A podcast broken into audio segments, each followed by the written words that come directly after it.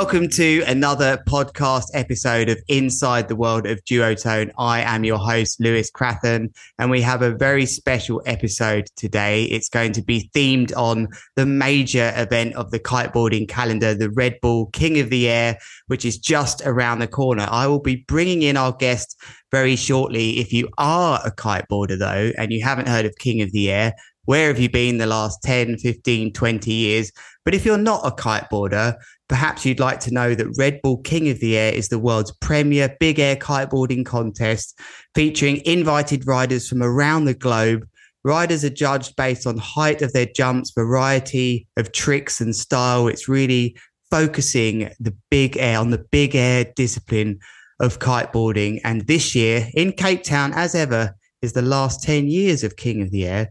This will be the 10th year. It's a very special year and it's a very special event, really, for the sport of kiteboarding, for all the brands, and especially Duotone. We've always supported our riders being at the event. And this year, if I've counted correctly, we've actually got eight riders competing. So it's big for everyone. And of course, Duotone. But today, I would like to bring in a very special guest, which is none other than the head judge of the event, which is Chris Bull. Welcome to the show, Chris Bull. Hey, buddy. Well, hey, buddy. Hey, it's like we know each other already. I mean, we do go back, but we're we're not here to talk about that today, are we? We are here to talk a little bit about what your role is as head judge of this major event. Um, perhaps, perhaps you, I better let you introduce yourself. Okay, yeah. Hi, uh, I'm Chris. I'm currently head judge of um, KOTA, King of the Air. Um, this is my second Cape Town event as head judge. Uh, before that, I was the UK judge um, for KOTA. Um, and recently, we run these fly to events uh, for King of the Air to give other people from other places an opportunity to win a spot. Um, I've been um, head judge and judging those events, the, the fly to events as well. And um, you know, let's go straight uh, straight to the point here. What is what is your role as the head judge of of this event, and perhaps how is it? How does it differ from being a red, regular judge? How would you describe your role? Yeah, good question, really. Um, well, what the head judge does is obviously um, I hold all the meetings for the events. Um, behind the scenes, I communicate with uh, the team and Red Bull. Um, we do all the um, video entries for the events. Um, normally, we get quite a few, you know, 60 to 90 videos come in. Uh, it's my job to initially judge all those videos and kind of shortlist them down to 25, 30 and then those 30 videos get given to the complete judging team, and then they judge them all and um, get us a, a, start list for the event for the people that are trying to get in on the video entries. So for me, it's uh, a lot of work behind the scenes in terms of make liaising with the IT guys because we use um, an app for the judging that's constantly being developed and refreshed and updated. So we are, I, I, yeah, I, I, communicate with the IT team, make sure that the app is doing what it should be doing, and anything extra that's going in. I mean, obviously, every year we have a lot of innovation in Big Air and a lot of new tricks, um, and we kind of fine tune it all to make sure that it that it does the job um, and that it's simple, not too complicated, um, and it and it's up to date. And then I'm responsible for the training of the judges. So uh, behind the scenes throughout the year, uh, we do a lot of we do a lot of training where we we set up heats, um, we send them out to the judges, and they all enter and use the system that we use in the event um, online. And uh, it's a great opportunity to to keep the judges um, kind of focused and, and, on the ball, and obviously an opportunity for the kind of technology to keep up with everything. So behind the scenes, there is a lot of preparation for the event. Um, also, most of the judge judges uh, that, that come to Cape Town are also judging the fly to events that we hold um, throughout the year. Uh, and also, most of the judges are on the, the world tours as well, judging various things. So, all, all of the judging team are pretty much professional judges That's what they do for a living. Um, and my job is just to make sure that that the the team is you know fully tuned and ready to deliver a high quality judging for arguably the most important you know big air event that, that, that in kiteboarding. So um, that's what goes on behind the scenes. And then you know on the day, um, obviously I hold all the meetings when we're in Cape Town. Um, I also communicate with the riders. So when when riders want to discuss their heats or have any questions, generally it comes to me. Uh, before an event, I'm often meeting riders for cups of coffee and stuff, uh, have private meetings just to make sure, you know, if people have questions and things that they want to raise. So I communicate with the, the riding fleet as well, as well as Red Bull management, etc. And then on the on the day of the event, um, I sit next to the IT guy. Actually, I pace about all over the place, to be fair. But uh, yeah, the, the I, I can I can second that. I've seen that myself. um, you got the judges. So we have five judges. Uh, we have three trick callers. Every rider or every coloured lycra has its own unique trick caller. The job of the trick caller is to literally just populate the tricks that are done by the riders into the system, so that the judges don't have to to write down or, or punch mm. in trick descriptions. They literally all the judges have to do is each trick they'll put a uh, put a score of a maximum of ten to that trick, um, and the trick callers are just there and they'll and they'll log every single trick because obviously in KOTA it is quite unique. Round one we have three men heats um, with the flag out system, and despite asking the riders not to all hit the same kicker at the same time. It's not our fault. Um, it's not our fault when they when those kickers present themselves. You know that's for sure. Say no. For sure. For sure, but um, obviously the judge a judge will only score what they see um, and also what they see in entirety. So it's important that the judge sees the, the start and the finish of the move in order to apply a, an accurate score to it. Uh, when you have three guys take off, you know, uh, the judges may only score one or two of the tricks if that's all they've seen. Um, but it's really important that the, the, third person or the second person still has their tricks logged in the system because obviously uh, we, we you know we, we take the three top scores at the end of a heat um, but we also have that unique um, overall impression variety score uh, and it's very, important the judges are able to look down on their ipads at the end of the heat and and it all adds have up. The, ha, have the detail they need so that they can see and look back and see every single trick with a description that the rider's done. And that just, uh, if they haven't seen that trick, it, it, but that trick was logged, even though they haven't applied a, a score to it, it, it, it can kind of help them with, um, you know, the uh, kind of that overall impression thing. You so know? you've so you've been there. Sorry, I'm going to interrupt here whilst we're on this subject, and thank you, by the way, for that very um, descriptive um, picture of what it is you do, not only um, away from the day, because it's easy to sit here and think you just turn up and judge, but actually a majority of your work that you're doing with the event team, the judging team, is actually taking place throughout the year. And that's really interesting to, to learn. Perhaps we'll get back to that a bit later. But just in terms of on the day and thinking about you in the booth as you were um, just describing to me there now as you look out on this massive scaffold tower where it's very quiet. You're the only ones allowed up there, the judging team, and you're pacing around. I think it's very interesting that you have sat there as a judge yourself. And I know personally that it's not just kiteboarding that you have judged as well. It's something you've been passionate about for a long time. I, I want to ask you straight up what what skills uh, are required in order to be a good judge well, you have to have a full understanding of the sport, don't you? I mean, you know, I, this is this is my twenty second or twenty third visit or season in Cape Town. Um, wow, wow, that's from, pretty from, good. Yeah, you know, nineteen ninety nine. Uh, back in the day when Aaron was a wee nipper, and uh, there were like three or four of us kite surfing out there. It really wasn't anyone else. Um, and over the years, you know, you, you've been there with me. Over the years, I've I've spent so much time, you know, when I was testing for the magazine and basically just living the Cape Town dream on the seafront there. You, you have to have a good understanding of big air kiteboarding. um, and kiteboarding itself and competitions. I think to be able to score well, uh, you've got to be completely subjective as a judge. You can't, there can't be any conflict of interests. You've got to be super, super neutral, you know.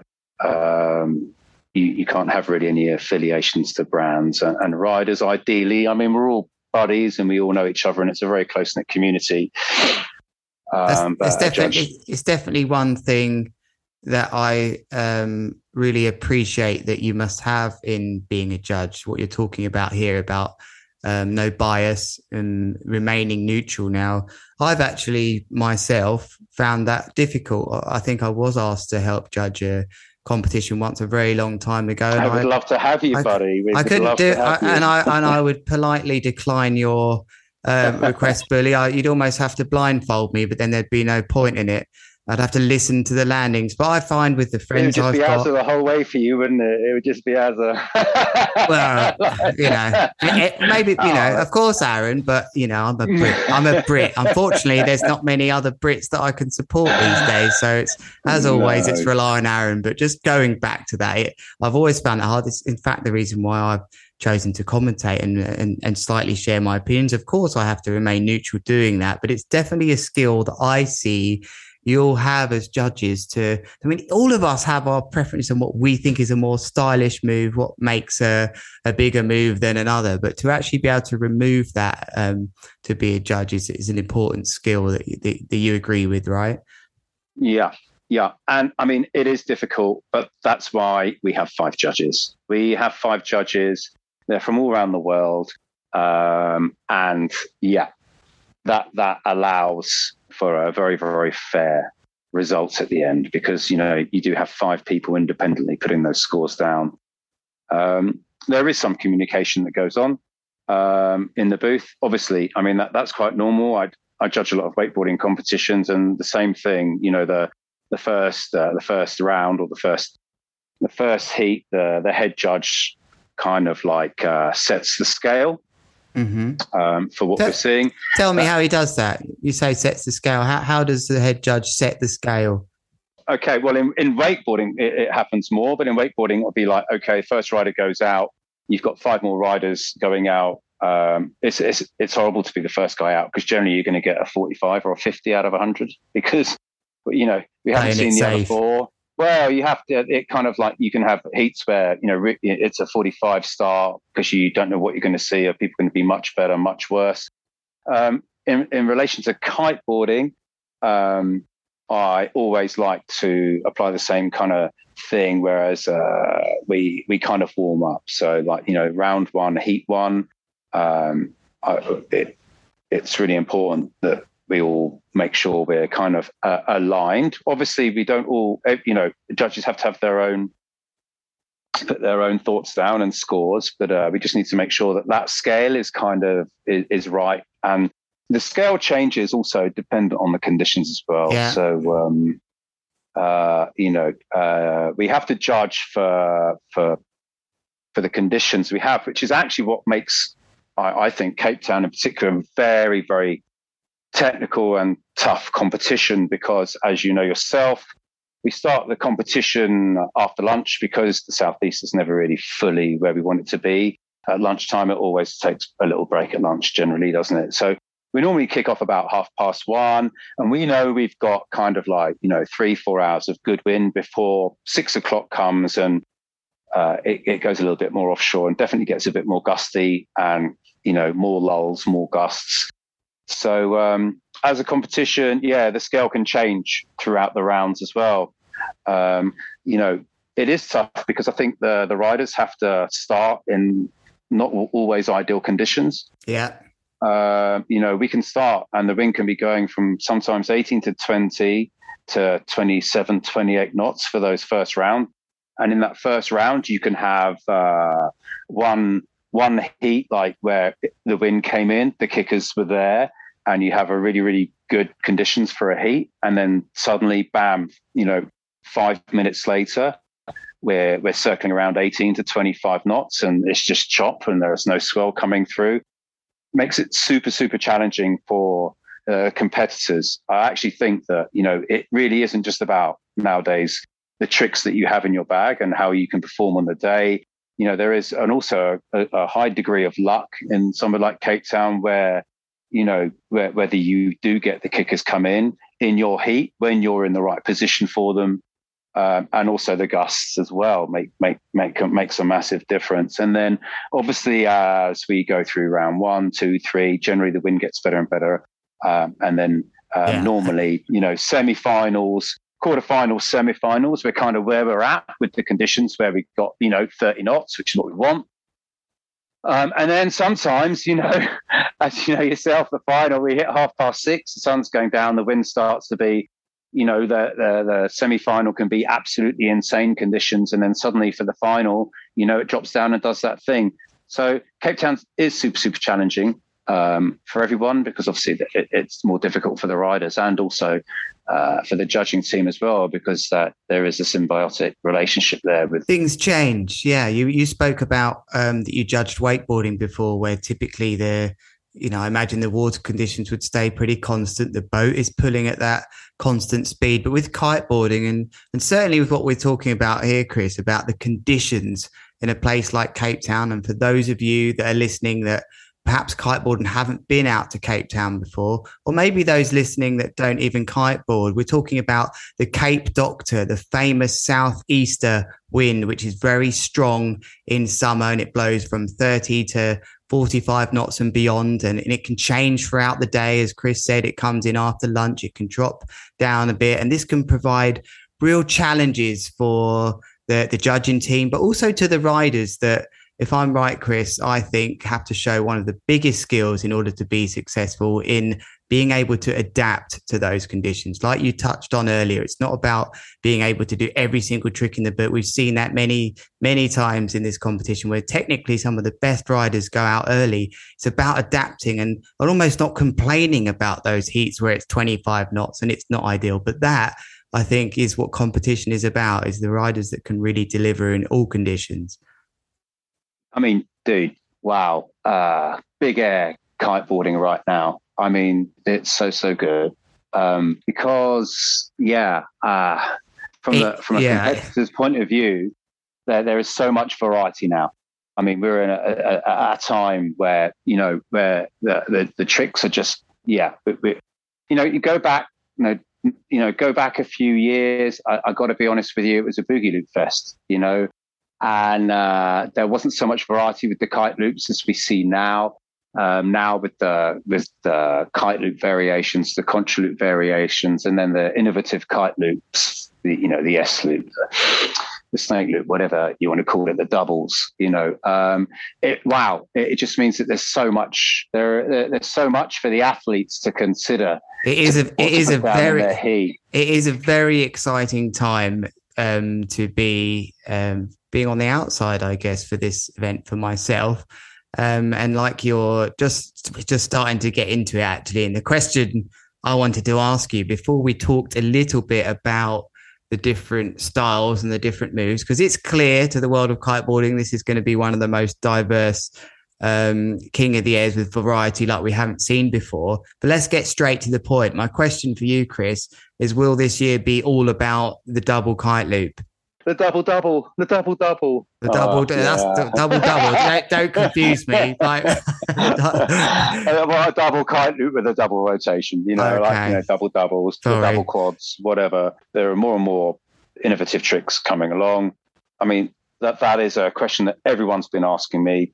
Um, we, you know, uh, wow, Denmark, what a competition that was. Uh, kind of Denmark kind of always kind of delivers those dreamiest conditions that we need really for an event like this. This is the recent Cold Hawaii event that you're talking yeah, about in Denmark, yeah. right? The Red Red Bull Cold Hawaii. Yeah, yeah, it's a fly to event. Um, you know, it, it, it well, the year before it was sideshore, insane. I mean, so windy, like 40 to 60 knots. I mean, it reminded me of old, old school kiteboarding where, you know, the, the guys are putting sevens up and they've literally got three mates sitting on them until the start of their heat, just so that they don't get dragged off. You know, it was like serious um, and really amazing. And then this year, um, once again, strong good wind, but bang on shore, which made it really, really uh, challenging uh, for the competitors. Because as you know, you know, bang on shore conditions, uh, you can't really utilize the kickers how you want, like you can in Cape Town or side shore or, or cross off. Um, it's much harder to kind of get it right. Um, but yeah, the, so the doubles question is, um, I mean, it's great seeing the double loops. I really like, I like the fact that you know, in Denmark, we were having we made the uh, heat slightly longer because the riders were doing pit stops, and I, I kind of think that's cool too. That, mm, I that do. the rider has the op- the opportunity to go out there and deliver their their their the moves that they would normally do on their eights or whatever, you know, their standard thing. Um, and then actually, if they've landed all the tricks they want um, and they're in a cool place, to then consider going in, changing down, and trying some doubles. So, I mean, I love that. I think it adds to it. it you know, as I say, big air is just on the rise right now. You know, and and uh, and and really, you know, there's a lot of stuff happening, and there's it's super exciting. I mean, I've been in the game a long time, mate, and I can tell you that I was just absolutely buzzing my Wotsits off. Um, yeah, judging um, the, let, the let me um, I just want to pull you up on pit stops quickly here, Chris, any kiteboarders or those that don't kiteboard to actually talk about what we're um, explaining here. So, pit stops for a kite surfer is actually going into the beach, having a caddy on the beach with a kite in the air already, swapping yeah. over a kite for a different size kite, maybe even a different yeah. board occasionally, but usually a kite size change, which will allow a rider to perform a different style of maneuver. And, and I think it adds drama. It's exciting. It's a very difficult thing to do to pass a kite over quickly. So we're adding all of that into the show. And you, you could almost compare this to perhaps F1, where one of the drivers near the end decides to pop into the pit stops. He's got nothing left to lose. He needs to change his tyres and maybe go for the fastest lap, which will give him an extra uh, point for the race. It's giving this extra part of it um, to the show, and we're starting to see that uh, become more and more common now. Yeah, I, I, think it's cool. I think at the end of the day, uh, I've always believed myself as a judge and as head judge that you know we need to fully support the athletes and allow them you know, at the end of the day, this show is all about them, and we need to make sure that we uh, facilitate them and enable them to go out and give us the best performance and display of big air kiteboarding. And if we're at the stage now where riders are wanting to throw doubles and do innovative kite moves, then we need to kind of uh, allow the system to to cater for that. So, you know, yeah. So, you know, fully it's happening because of the the riders being so innovative, um, and, and we did give them some longer heats in Denmark so they could do that. That's not actually happening in Kota. oh, what I mean by good. that is that no, we're not and, and lengthening the heats. The heats are quite long anyway, but um, in a way, it's evolved you know, though. You know, we used to have many more riders um, in the competition. It's down to 18 now. So, you know, there has been an evolution in a, in a way that we can um, perhaps make the day last a bit longer. And you, know, it, it, it, has evolved, I think, to to allowing the riders to showcase their best moves. And like you're saying, it, it's it's great to hear you talk like this, Chris, as the head judge. That it's about the riders being able to express themselves and actually express Absolutely. what they think are the best moves in the sport right now. So, I mean, the, the question, so for sure, we're all about that. It's, you know, we're, we're really excited about Big Air and the way that um, it, it, it's progressing, and you know, and and you know, I, I like the fact that uh, you know, uh, Kota really does have a massive influence on the sport itself in terms of the product development and uh, and stuff like that. You know, uh, it, you know, it, it's really cool to be involved, and and for sure, the, these riders are really pushing it. But going back to your original question about the double thing, yeah, the biggest question I get right now from people and the biggest concern I get from the athletes is can my boogie loop beat a double loop late back roll? Is That's that a question for like... me? Was it a question for me? no, no, because no, because, no. because as a participant of the what did you call it, of the boogie fest or whatever you called it earlier, I, would like to say I'd like to say yes, but but I'll let you answer the question. Damn, dude. Um, so yeah, absolutely, absolutely, one hundred percent. You know, um, any any trick that uh, that an athlete or rider throws down during a heat is always subject to the the same criteria, and that's uh, that is you know everything has got to be as high as possible. Everything has got to be as extreme as possible. And with that height and extremity, we want the, the most amount of technicality that is possible and then well executed. So, whatever you do, whether it's a boogie loop, whether it's a snake loop, whether it's a board off, whether it's a dangle pass, whatever, it always goes back to those, you know, three or four main criteria, which is it's got to be it's got to be high and it, it's got to be special high, and it's also got to be extreme. And if you can add technicality to that extremity and height and deliver it in a in a in a beautiful way, then you're going to score well. So a good example is let's say we have a Lewis, one of yours, mate. I mean, I, I you know, I mean, for sure, your your boogies. I mean, it's insane, like insane. It's absolutely perfect. I love you know, boogies. Super, Thank you, Ruben, super, for the super, boogie. super high, super extreme. What makes a, a, a, a loop extreme or a move extreme. Cheating is, the bar in. Let's start with that. Is is um, is the amount of power that's taken through the move and and, and the power that is gener- the kite generates through that kite loop. Uh, and this is where it's kind of important to kind of when you this and this is why a boogie can often score as well or if not better if it's done properly than a double loop is that uh, if you get the kite down super low and you generate an awesome amount of power through that loop.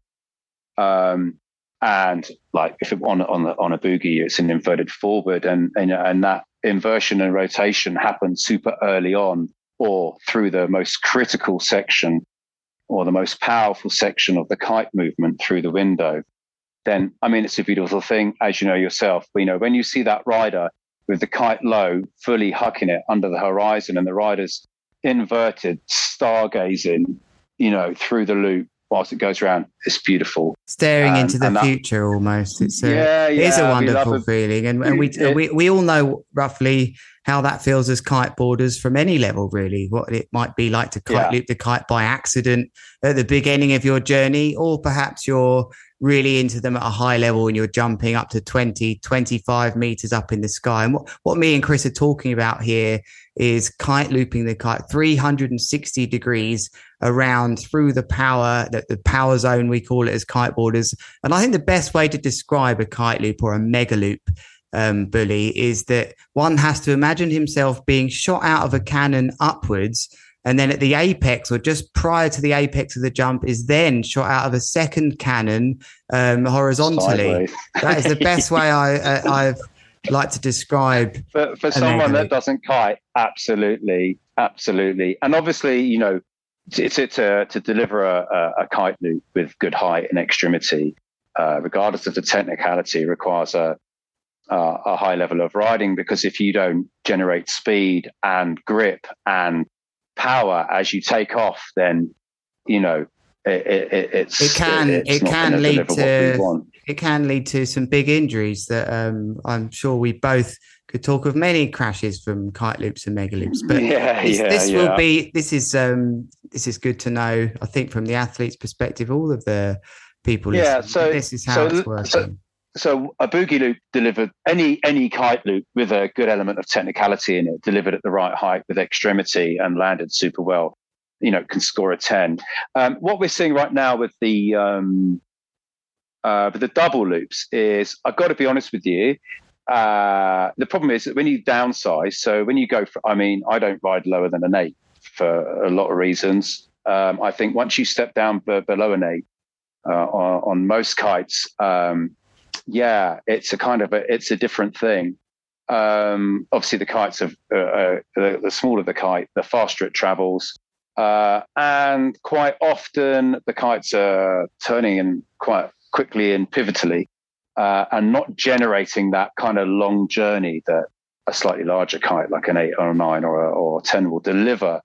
So, you know, uh, a well delivered um, uh, boogie loop um, done properly versus, let's say, a double kite loop where both kite loops are looping quite high above the horizon. So a high kite angle, um, or quite a lot of the double loops that we see, um, they kind of like uh, they kind of like if I'm going left foot forward out towards the kicker, and then you you take off and you kind of like oversend the the first loop kind of out a little bit, mm-hmm. kind of to the side of the window, uh, which means that yeah, you do get this kind of double loop, but for sure it, it's not generating the same g-force and power extremity of a, a single loop on an eight meter kite, for example. So um, although the double kite loops are super technical, um, in order for a double kite loop, in, in my mind and and, I, and the, the team's mind, it, it, needs to, you know, we're looking for the kite to remain in the most powerful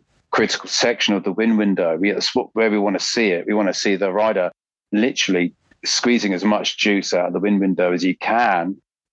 Um, and I think at the moment with the doubles, they are super cool. And we occasionally see some really dirty ones. Um, but quite often they're kind of high and a little bit pivotal. Um, but for sure, it's new. We're a year into these things. Uh, you know as well as I do that probably even this year or next year, with the right wind, the right uh, side shore kickers, then I'm sure we're going to start seeing some pretty insane doubles on on the eights and stuff. You know, and on the sevens, the, and in in, the, yeah, in the, that in that wind that you know it's interesting. Um, sorry to interrupt you here, Chris, as we're actually not far from the ending actually our podcast here. But let's just wrap that up quickly, though. No, no, that's, that was a very good point. We need to wrap up that. Um, what we were talking about there is actually it does matter. It won't be a double kite loop or nothing event, and a bit of balance sure will help. But we're talking about small kites and how quickly they turn. You know, it was the known thing to have a seven, and they even had sixes in the day that were slow turners, and we we utilized those kites to get into the fifty. Uh, the 50 knot sort of ranges and, and I think that's something I'm very excited to see which I haven't personally been up close and you know and seen that yet I've seen competitions live where wind's been 35 40 but I can't wait to be out there at places like Misty Cliffs where it's really going off and seeing oh yeah. these doubles sure. thrown thrown down on yeah. on if you if you got 40 knots on a seven then doubles look insane mate. And then if you're doing doubles properly in that kind of wind with technicality and we know some of the the young lads around that are doing that in the right conditions you know wow. I mean the future is is so exciting mate. They're fearless so aren't they? they they really are fearless this this new breed of kite. Yeah, kite, big I, I kite you know, we're at this juxtaposition right now, buddy, where we still have the legends and we've got the young guns. It's a beautiful time.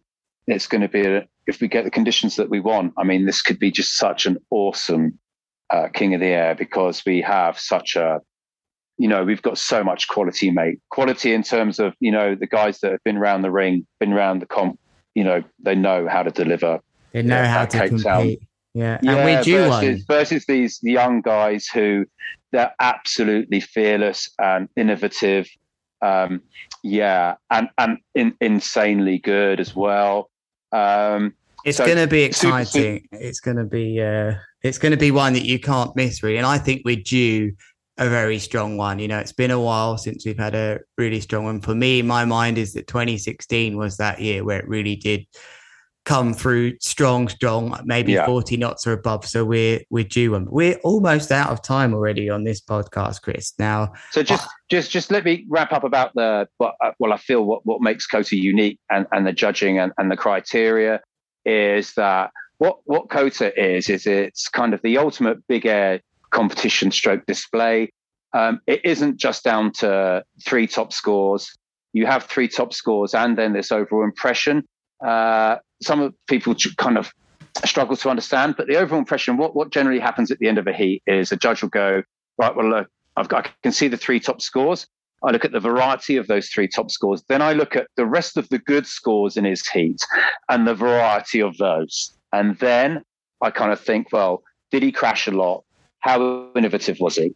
So that's kind of what that overall impression score is. And I can tell you that 95% of the time, each of the judges does their impression score? They are normally all aligned. And as the head judge, it's my job to look at that and make sure that, yeah, actually it's it's not, you know, if it is three, two, then we'll we'll we'll stop and have a conversation and, and make sure that we're putting the right person through. But what I love about KOTA more than anything is that we we don't have trick families. We leave it down to the rider to put on essentially to sing his best song or do his best dance. You know, we don't say you've got to do a handle pass. We don't say you've got to do a scent jump. We don't say you've got to do a contra, a border for whatever. Uh, a kite, you know, kite. It, it really is down to the competitor to choose what he can do the best uh, and and be as a, as variety as varied as possible um, and take the best tricks he's got in his bag and deliver them. And I really, really like that because that's why, you know, you'll see uh, so many different styles. I mean, uh, last year we had a great uh, couple of guys in the heat, and one was super extreme Joshua. Um, we allow, allow the riders to put on their own performance display. We we don't get them to tick boxes. It's literally the ultimate expression of expression, big air kiteboarding. And uh, you know, last year I was just talking about some heats, like we had uh, Yannick versus Joshua, and you had Yannick, who was obviously just, you know, beautiful contra loops, very technical, cat like, agile, clean, versus Joshua, who's just like a, an absolute meathead and, and full extreme, dirty, meaty kite loops, you know. Uh, uh, that's what I like about KOTA is that uh, actually Joshua won that heat last year, so that that, that gives you an idea about you know what. And KOTA's that caused about, a lot so. of controversy. Let's um, Yeah, let's bring did, that up. yeah. It, did, it did. Why? I had a few meetings, yeah. Well, who, who with? With the- Councillor. Well, with the right, with, yeah, with, with, with, with, with the riders. Um, I mean, why was that controversial? Well, I think everyone was expecting maybe Yannick because he had just previously in the heat before got the, the tops, the biggest high score. Yeah, I saw that heat from the water. Blah blah blah. Yeah, um, and he was riding super well. But once again, this is King of the Air. This is, you know, we want. This is the, you know, an extreme kiteboarding event everything goes back to it's got to be high and it's got to be extreme. And height and ext- in combination with extremity will be technicality without extremity. A contra loop's extreme. It's extreme if the kite angle is extreme. It is not extreme, mate, when the kite remains quite high ab- above the rider through most of the move. I mean, I've got to be honest with you, mate. I've been doing contra loops for a while, like a long time. You know that I, a, a contra loop done with the with the kite quite high is is Is it definitely a not. down loop transition. It's not. It's not really. It, it's quite progressive and smooth. I mean, it's a nice move, but you know, we want the loops to really dip under or go to the horizon. We want the loops to be as, to as the low and as meaty as possible. Yeah, exactly. Which is the So- definition of extremity. that really. that heat was super close, and it was you know what what what what sandwich do you prefer? You know, with or without you know spicy sauce? And um, Joshua won that one, and I thought that was great, and that was universal. You know, it was uh, all the judges thought that. Um, so uh, that, that for me, that's what what KOTA delivers. It really allows so many styles, so many types of riders. Um, you know, you don't have to be a handle passer to win KOTA you know, but you can win KOTA with handle passes. You, you know, there's, uh, I mean, look, we even uh, have strapless riders in the event as well. That's pretty you amazing. Uh, uh, we uh, don't. I, I know. I know. Once again, some of the fleet are like, "Oh, it's a bit weird," but you know what? KOTA is about that. KOTA is about allowing whoever gets in to put on their show of what they consider. You know, what you know to to do what they consider the, their big air kind of performance. Uh, it's all about the show factor, going big, uh, and there's just so much variety. That's what makes it so exciting. You know, when, when you look at the world tour, it, it, it's a little bit different.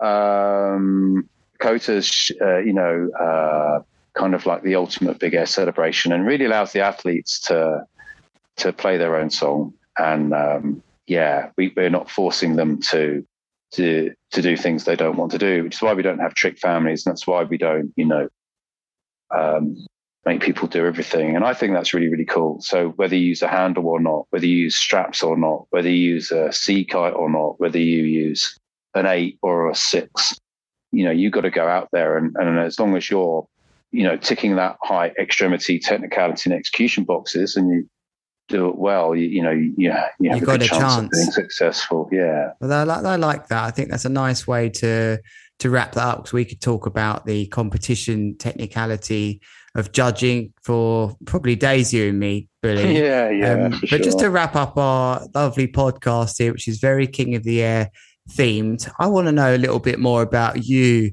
Chris Bull, that lives only 45 minutes away from me here in Hayling Island on the south coast when you're not um, on the scene at KOTA. What makes Chris Bull who he is?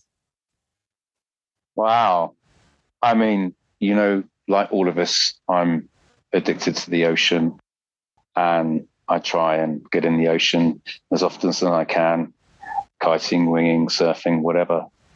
Um, I think for me, uh, I mean, I've had countless with you, buddy, but I don't think there is literally anything better than getting out on the water um, with your mates and buddies and other people you don't know. That's what's great about kiting and just having, you know, an amazing fun time. I, I sometimes question myself: Am I am I really thick, or because I still get really, really, really excited about kite surfing? And I, I started in 1996, 1997 on, you know, back in the early days when you did more swimming, and uh, and and here I am, you know, 25 years in nearly to the sport and I still get really, really, really excited about going kiting and the kite surfing industry and, and everything about it. So yeah, that that's really what makes me tick,